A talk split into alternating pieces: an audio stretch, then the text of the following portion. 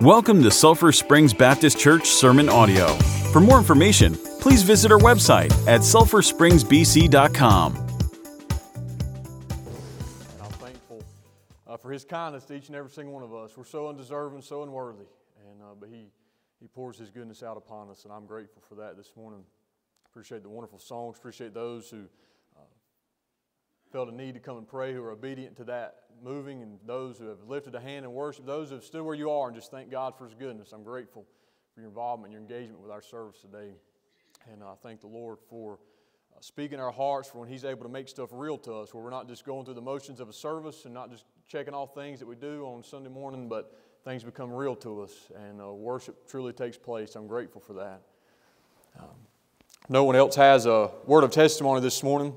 I want you to turn with me to the book of Matthew. Matthew chapter number 15. And uh, certainly, I think it will fit into uh, the thought process of God's goodness as we'll see God show goodness to a Canaanite woman, a Gentile, a Syrophoenician, as she's called, in uh, parallel accounts. Passage of scripture that you, I'm sure you'll be familiar with. Uh, but also, to me, probably, if I was to be honest with you, this is probably, uh, this passage of Scripture is probably the most unique to me throughout the Gospels in the way that our Lord responds to this particular lady. And I think as we read these verses, you'll understand, and you may even uh, agree with me. But Matthew chapter number 15, verse number 21 is where we'll begin reading. And if you will, I know you just sit down, but I'll ask you to stand with me one last time uh, to read and honor the reference, uh, read as we read in honor and reference to the word of the Lord. The Bible says this Then Jesus went thence and departed into the coast of Tyre and Sidon. And behold, a woman of Canaan came out of the same coast and cried unto him, saying, Have mercy on me, O Lord, thou son of David. My daughter is grievously vexed with the devil. This is where I say this is, this is so unique to me, so interesting to me. This is Jesus' response. But he answered her not a word, he ignored her. And his disciples came and besought him, saying, Send her away, for she crieth after us. But he answered and said, I am not sent but unto the lost sheep of the house of Israel. Then came she and worshipped him, saying, Lord, help me. But he answered and said, It is not meet to take the children's bread and to cast it to dogs. And she said, Truth, Lord. Yet the dogs eat of the crumbs which fall from their master's table. Then Jesus answered and said unto her, O woman, Great is thy faith, be it unto thee even as thou wilt. And her, her daughter was made whole from that very hour. God, we thank you for your goodness. Thank you for the opportunity that we have this morning to open up your word. Thank you for the freedom we enjoy. Thank you for the men and women who have given their very lives, Lord, in the most literal sense, so that we can enjoy this time today. God, we pray that everything said and done here today would bring glory and honor to you. And uh, Lord, we thank you for the songs that have been sung and how they lead us and, and encourage us to worship you, Lord, and you are so worthy today. And Father, I pray as we open up the word of the Lord this morning and continue to honor you, continue to magnify you, that you would help us uh, to have a hunger to draw closer to you, to have a desire to know your word better. And God, by your Spirit, would you help us to live it out better as we leave from this place here today? God, help all other things on our mind to be removed so that we can focus upon you and your voice to us today. And God, I want to pray this morning in dependence for power to preach in, Lord, because I am fully dependent on it for any kind of fruitfulness, for any kind of increase to be had, Lord. If a soul is to be saved today, none of that can happen through me and my skill and my voice. But God, it can happen through yours. And Lord, I'm grateful for that. Lord, we love you today. We thank you for first loving us. And in Christ's precious name we pray. Amen. Thank you for standing this morning. Uh, I think we all I feel confident would be able to say we all want to please God. We want to, especially as Christians, people who claim to follow Christ, to know Christ, nothing uh, should bring us more excitement or joy than the idea that we can be pleasing to God. Nothing should spark your interest more than how can I be pleasing to God or this idea that I can live so as to be pleasing to Him. And I can tell you about one man who was pleasing to God. His name was Enoch, and he's mentioned in Hebrews chapter 11 and verse number 5, where it says, By faith Enoch was translated that he should not see death, and was not found because God had translated him. For before his translation, he had this testimony that he pleased God. And immediately after giving this testimony in Hebrews of this man named Enoch, Hebrews 11:6 says, "But without faith it is impossible to please him." That is, it's impossible to please God without faith. If you want to please God, you must have faith in him. I there's if you, you can read your Bible, you can do many different things, but faith can be absent. Certainly, if you have faith and you will read your Bible, you will pray, you will do all these other things, it may primarily come to our mind when we think of, of pleasing God, but what at the heart of all that has to be faith. If without faith, the Bible is very clear and very plain, without faith, it is impossible to please God. Faith this morning is belief, it's trust, it's confidence. It, I read one definition that said it is to be fully persuaded. I was reading a book just this week, as a matter of fact, called What Every Christian Ought to Know. It's by Adrian Rogers, and in that book, he emphasized an important aspect of faith that faith is not just verbally agreeing to something, faith is not just saying, uh, saying that you agree with what the scriptures say. Faith, true biblical saving faith will bring change to your life, it will impact who you are. Uh, Take, for example, and you mentioned the passage in Hebrews, Hebrews chapter 11, the hall of faith, the, the wall of faith, however you may recollect that chapter. But all those individuals mentioned, notice that all of them, their faith was seed, their faith was evidenced by works. James said, faith without works is, is dead. In other words, Noah could have said all day long he had faith, but if he didn't put a hammer, of course, he didn't have a hammer, but for our terminology, if he didn't put his hammer and his nail to work to begin to build that ark as God had told him to, then no, there's something wrong with Noah's faith. When Abraham was called out of the place where he dwelt to take and leave where he knew, to leave his home, if Abraham had stayed there, it didn't matter how often he said, I had faith in God. If he stayed in that place where God had called him out, then he does not have true saving biblical faith. Faith will bring you, faith will drive you to action. Moses could have said all day long, I have faith in God, but when God called him to go to Pharaoh, if Moses refused to go, then there's a flaw in Moses' faith. True faith that God commends in the Scripture always is accompanied with works. We're not saved by works in no sense, but true saving faith will bring a change in your life. It will change who you are. James again said, faith without works is dead. Now, according to Matthew chapter 17 and verse number 20, Jesus is pleased to respond to even a minor level of faith. The passage of Scripture says, As Jesus said unto them, Because of your unbelief, for verily I say unto you, if ye have faith as a grain of a mustard seed, ye shall say unto this mountain, Remove hence to yonder place, and it shall remove, and nothing shall be impossible to you.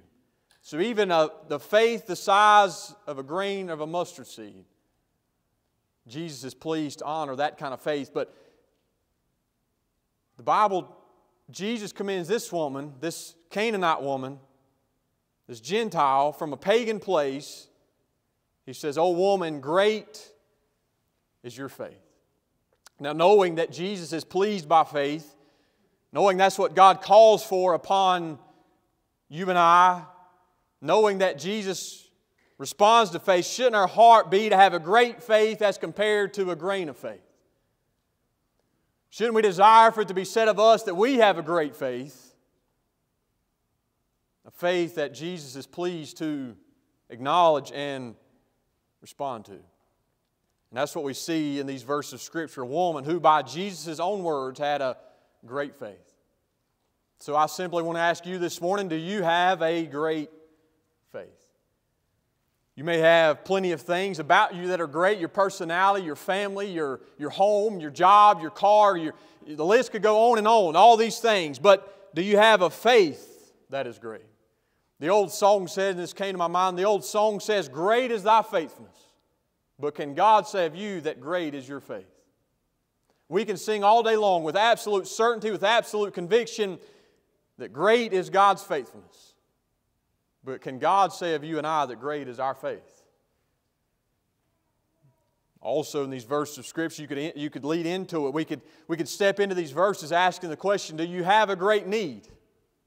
It's what this woman had, and she had the kind of faith that Jesus responded to to meet her need. What are this morning, what are the marks of a great faith? What about this woman can we look at, can we draw from that was seen in her life that is evidence of this great faith that she had? That's what we'll look at this morning as we study on these verses. And verse, really, all these things I'm pulling out, these truths, if you will, that I'm pulling out, you see all throughout each one of the verses. But first of all, I want us to look at the fact that great faith recognizes the need, its need for, for mercy. The Bible tells us in verse number 21 Jesus went thence, he left. If you have a Bible that has uh, the words of Jesus in red, you'll see leading up to our verses, there is a, a large portion of Matthew 15 that is in red. Jesus speaking to Pharisees and the scribes, as verse number 1 says. And in verse number 10, there's also a multitude that he's talking to, so a large crowd that he's speaking with.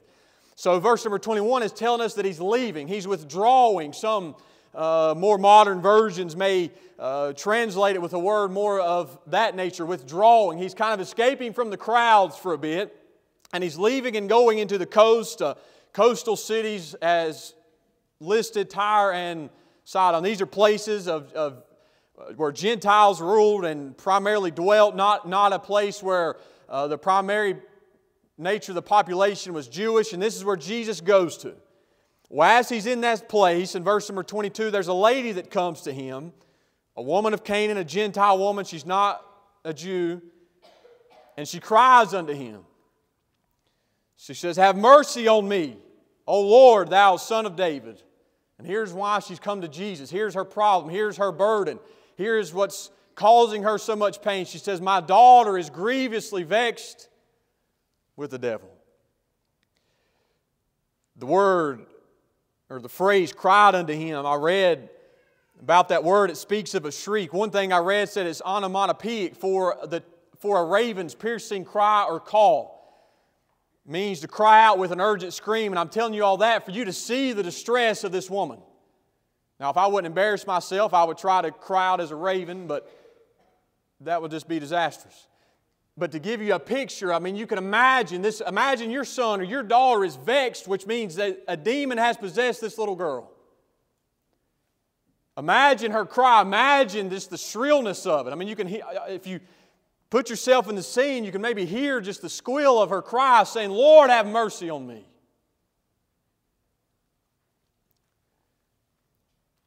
Word mercy means to have compassion on or to show pity to. It means to help one that is afflicted. And this grievously vexed, I mean, this idea that there's, it's, it's a bad situation. The woman is, the woman is wanting Jesus to help her daughter. And I like what Matthew Henry pointed out. Here's a mother coming to Jesus for the need of her child. And he used that as a place of application to say, as, as parents, often we will need to bring the needs of our children unto the Lord. When your children have a need, go to Jesus for your children. This woman has come to the place of realizing Jesus is her only hope. Jesus is the only place where she can find healing for her daughter. But as this lady cries out for mercy, she is acknowledging, this lady, this Canaanite woman is acknowledging that she is not deserving. It's the essence of mercy. In other words, her argument as she comes to Jesus is not, Lord, I've, I've tried to abstain from all the evil that I live around. Again, remember, she's not from a Jewish place, not that they, those places were where a lot of holiness took place, but this is a Gentile place.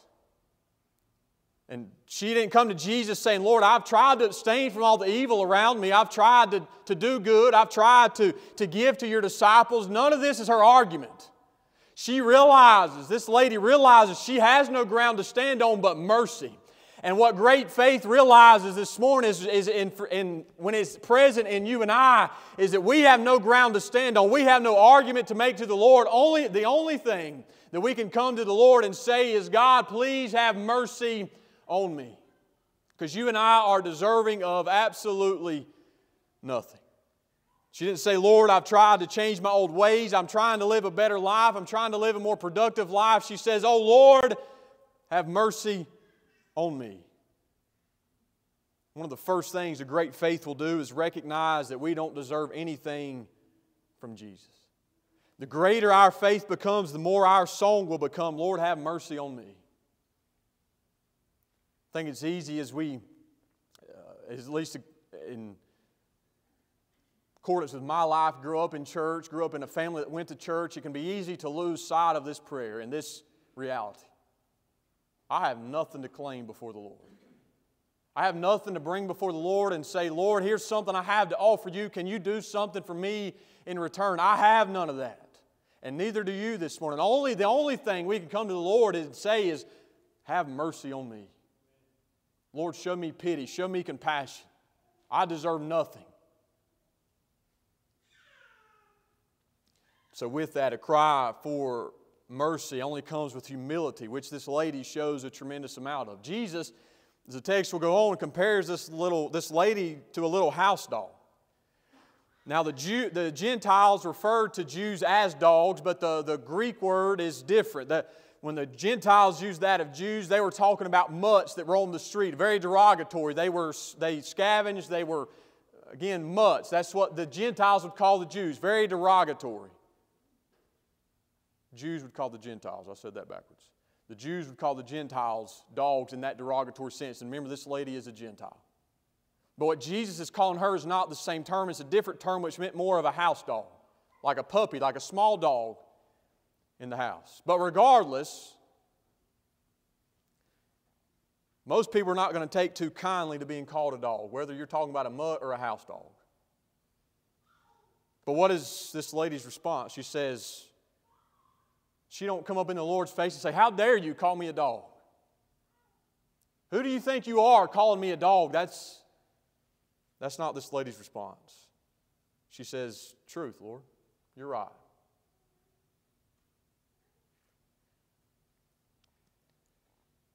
Most of our thoughts would have been, I'm better than a dog. How dare you call me a dog? But when we realize, you see, great faith in essence is realizing who you are and recognizing who He is. And that's where this lady's at. She sees herself as unworthy. She sees herself in the most humble of states. But she sees Him as the perfect Savior, the perfect Son of God. Her faith enabled her to see how undeserving she was to receive anything from Jesus. Great faith will always put you in your place, which is a place of humility. May we never, ever, ever reach the place of thinking we are beyond crying out for mercy. Because that's what you and I all need. We need mercy from His hands.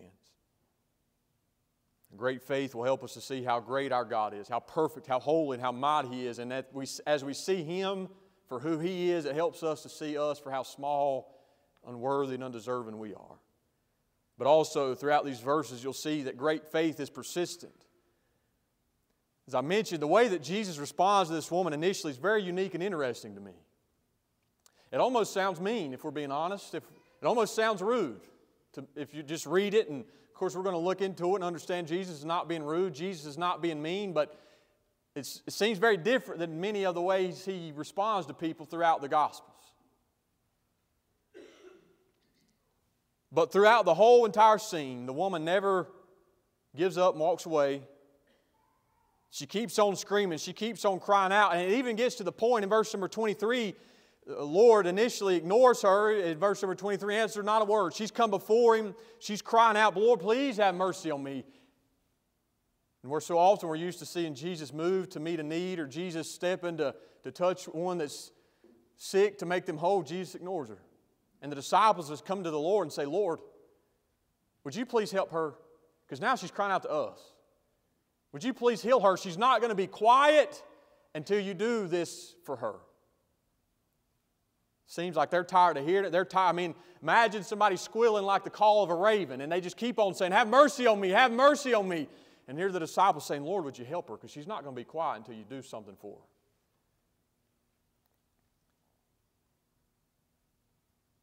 Then Jesus again gives another response that may not be what you'd expect. Jesus tells his disciples, He says, I'm not sent but unto the lost sheep of the house of Israel. His response may not strike us as gracious, it may not strike us as kind as Jesus usually is. He's declaring he hasn't been sent unto Gentiles, but he's been sent unto Jews. Jesus' statement is, in essence, a matter of timing. In Jesus' initial mission, he came for the Jewish people, he came in fulfillment of a promise, and at their rejection, of course, we know, and Jesus even shows this lady mercy, reminding us that the gospel is for Jew and Gentile alike, as the book of Acts unfolds, proving to us over and over again that uh, God's grace is for all people. Go to Acts chapter 10. God's grace is for Jew, Gentile, whatever the situation, God's grace is for all, but his statement here is really a matter of timing. He initially was sent to the house of Israel in fulfillment of the promise to them as a people. But even at that, and whether the woman's able to hear this, it seems like she's close, but so maybe she heard verse number 24. But so even at that, does she decide, well, this is pointless? No, then in verse 25, she comes and she worships. The idea is she's fallen down before him, down on her knees, probably has her head down in a posture of worship.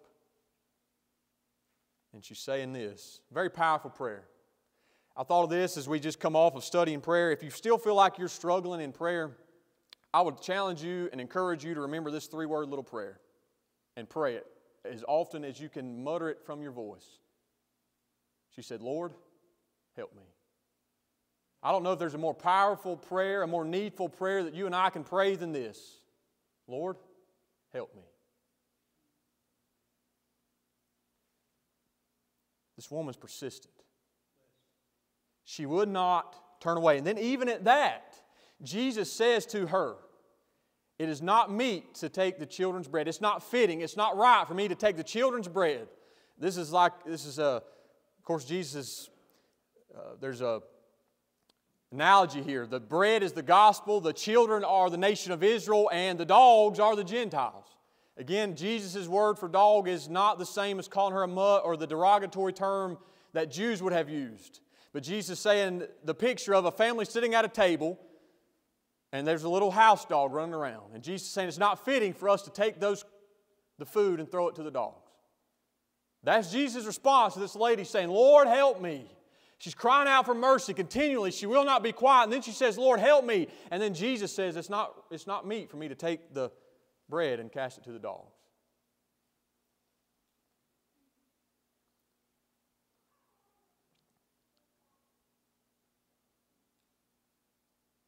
The woman continuing to show her faith, this persistence, she would not turn away. She would not give up. She says, True, Lord, you're right. And then she makes such a powerful statement Yet the dogs eat of the crumbs which fall from their master's table.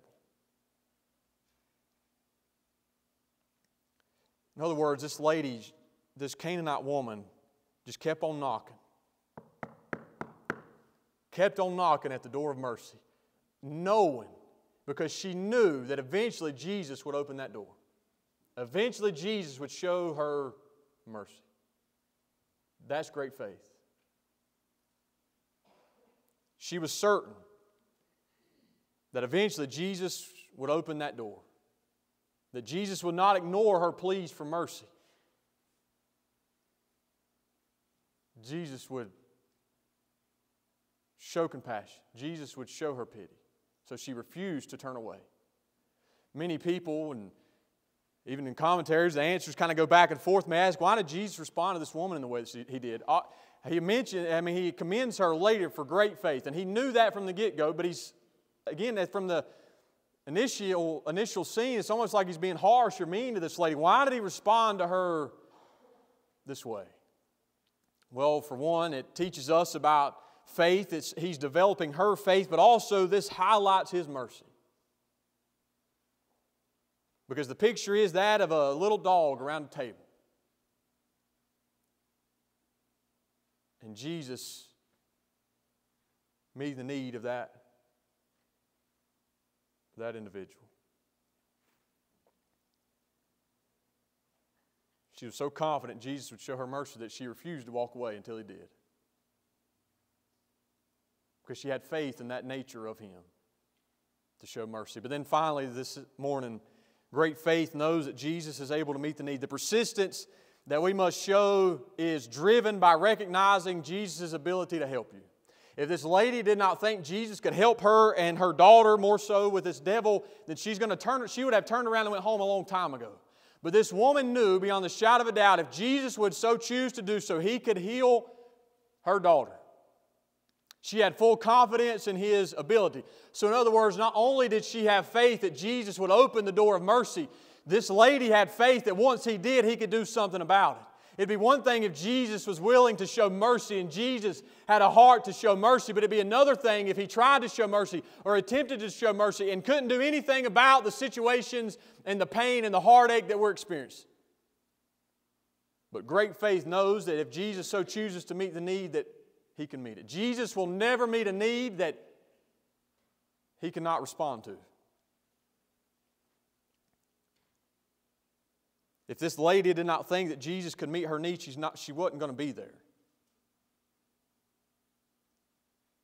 Today, if you don't think that Jesus is able to meet your needs, if you don't think that Jesus is able to meet your family's needs, then why are you here? You must have great faith that Jesus is able to do in our lives what needs to be done. I'm not just talking about doing lip service but great faith has the deep and certain inward conviction that Jesus is able to meet my need. It's not just words we say that help us along, it's, it's, it's fact and it's reality. This lady knew that even the crumbs from Jesus' table would be enough to meet her need. That just the crumbs was all she needed. She knew that Jesus had more authority than that demon did that had possessed her daughter. She knew that Jesus could make her daughter whole. She knew that no one else could cast that demon out of her daughter. She would have been trying to get them to help her. Regardless of the situation, she found hope in the amazing power of Jesus.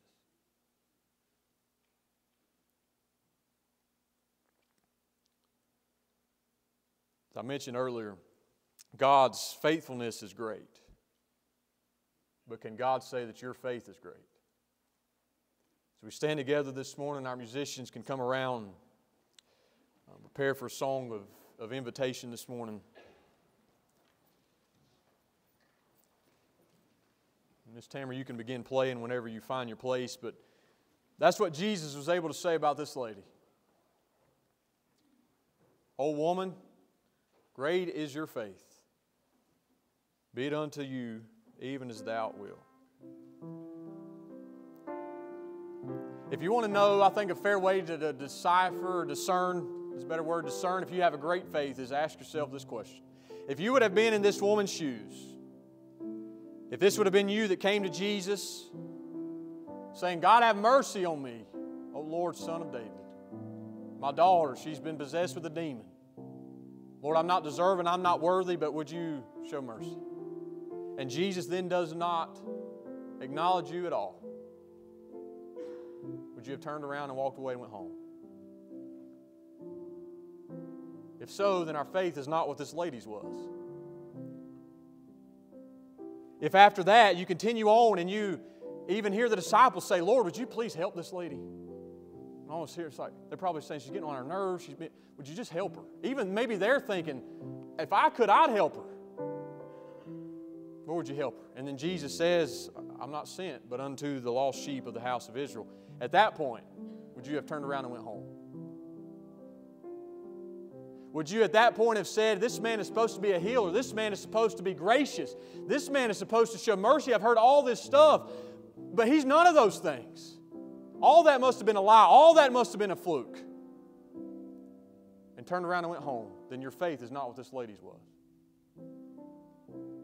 If in verse number 25 you wouldn't have come before him, bowed down at his feet, and worshiped him, and then again prayed, Lord, please help me, then your faith is not what this lady's was. And then when Jesus responded to that and said, It's not meet to take the children's bread and to cast it to the dogs, would you have got up in his face and said, I'm not a dog?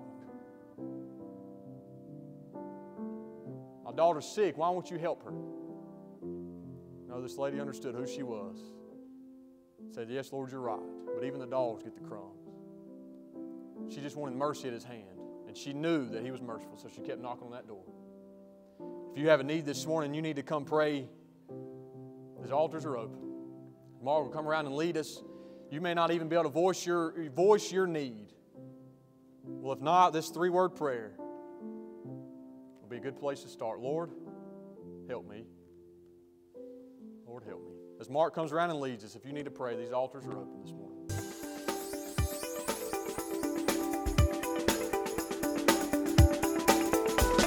Thank you for listening. Please remember to drop a rating and subscribe to get our latest audio.